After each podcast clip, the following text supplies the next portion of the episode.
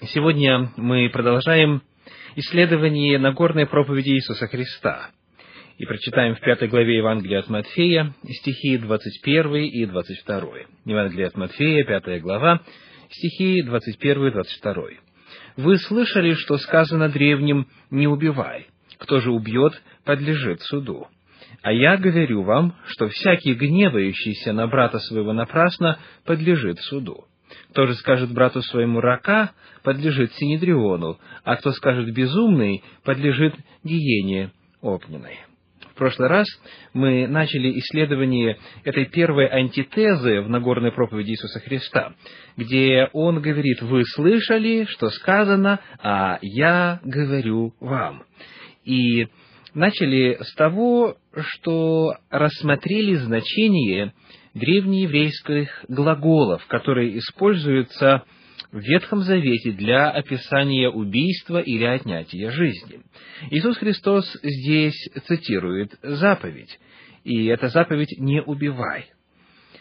Мы выяснили, что в этой заповеди используется древнееврейское слово «рацах», которое означает не просто «не отнимай жизнь», а говорит дословно следующее «не совершай убийства». Это запрет против убийц и преднамеренного убийц, убийства.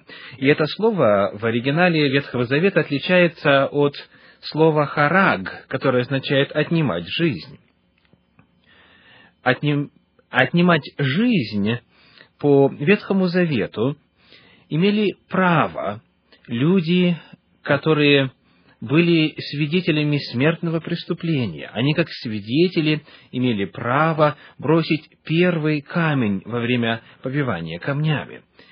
И для того, чтобы еще раз проиллюстрировать разницу между термином «рацах» — совершение убийства и «хараг» — отнятие жизни, посмотрим на пример из книги числа 35 главы, стихи с 20 по 25. Книга числа, 35 глава, стихи с 20 по 25.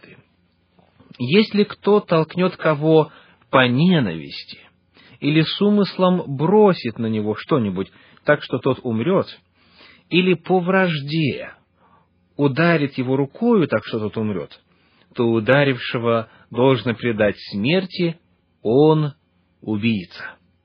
Если же он толкнет его нечаянно, без вражды, или бросит на него что-нибудь без умысла, или какой-нибудь камень, от которого можно умереть, не видя, уронит на него так, что тот умрет, но он не был врагом его и не желал ему зла, то общество должно рассудить между убийцей и мстителем за кровь по сим постановлениям, и должно общество спасти убийцу от руки мстителя за кровь, и должно возвратить его общество в город убежища его, куда он убежал, чтобы он жил там до смерти великого священника, который помазан священным елеем.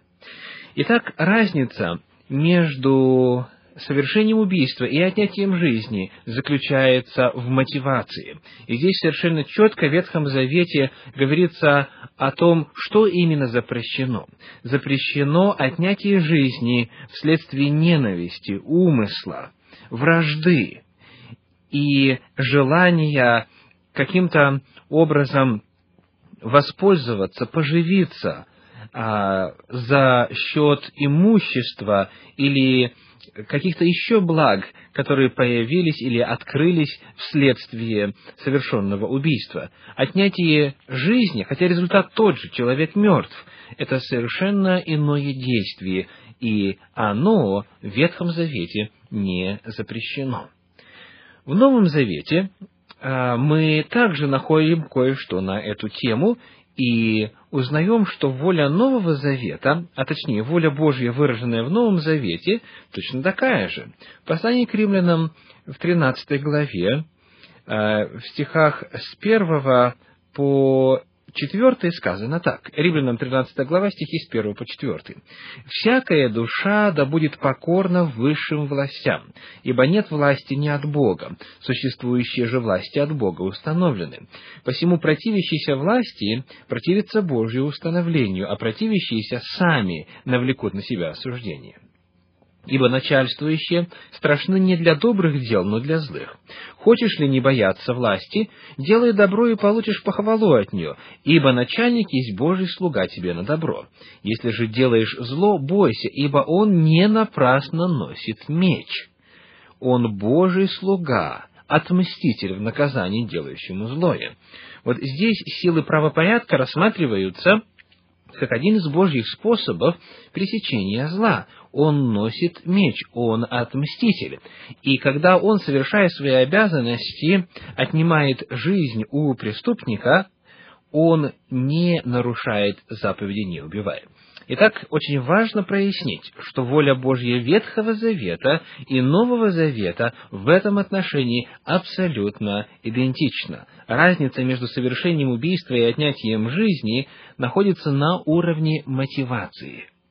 Запомнив это, мы теперь можем подойти к более подробному исследованию слов Иисуса Христа. Евангелие от Матфея, пятая глава, начиная с двадцать второго стиха. А я говорю вам, что всякий гневающийся на брата своего напрасно подлежит суду. Иисус Христос, раскрывая смысл заповеди «не убивай», говорит о том, что всякий, кто гневается, он уже нарушает эту заповедь. И Гнев – это как раз уровень мотивации. Это как раз то, о чем и говорит Ветхий Завет, произнося заповедь «не совершай убийства», используя древнееврейский глагол «рацах». И именно в области мотивации Иисус Христос делает свои комментарии и пояснения этой заповеди. Убийство это результат гнева. Совершение убийства – это результат ненависти или неприязни и какого-то негативного чувства по отношению к жертве. Иисус Христос говорит, «Всякий, гневающийся на брата своего напрасно, подлежит суду». Это первый пример в 22 стихе, который является э, раскрытием сути и смысла заповеди «не совершай убийства». Когда мы встречаем слово «гнев», важно помнить, что в подлиннике, в древнегреческом в данном случае, есть два слова, которые описывают э, состояние гнева. Вот что пишет исследователь Нового Завета Уильям Баркли. Он говорит, в греческом есть два слова со значением «гнев». Во-первых, «фумос», который греки характеризовали как пламя, пожирающее сухую солому.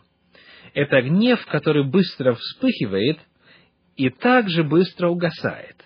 Гнев, который быстро поднимается и также быстро спадает. Во-вторых, второе слово – это греческое слово «орге». Это гнев, который характеризовали как закоренелый гнев. Это давний гнев – который человек лелеет и взращивает, чтобы поддерживать его теплым. Это гнев, который человек вскармливает и не хочет дать ему умереть. Греческое слово «орге», когда мы обращаемся к словарю, означает желание мести. Это планы о мести, это вынашивание злобы и вынашивание планов о причинении зла и вреда и смерти кому-либо. То есть это состояние, которое как раз и предшествует фактическому отнятию жизни у человека. Речь не идет о гневе как о вспышке, речь идет о планах, речь идет о состоянии планирования и вынашивания планов о мести. Важно также отметить, что слово «напрасно», которое есть в нашем синодальном переводе, отсутствует в большинстве переводов на другие языки и в современных переводах на русский язык. Вот эта фраза «всякий гневающийся на брата своего напрасно», она выглядит по-другому в иных переводах Библии.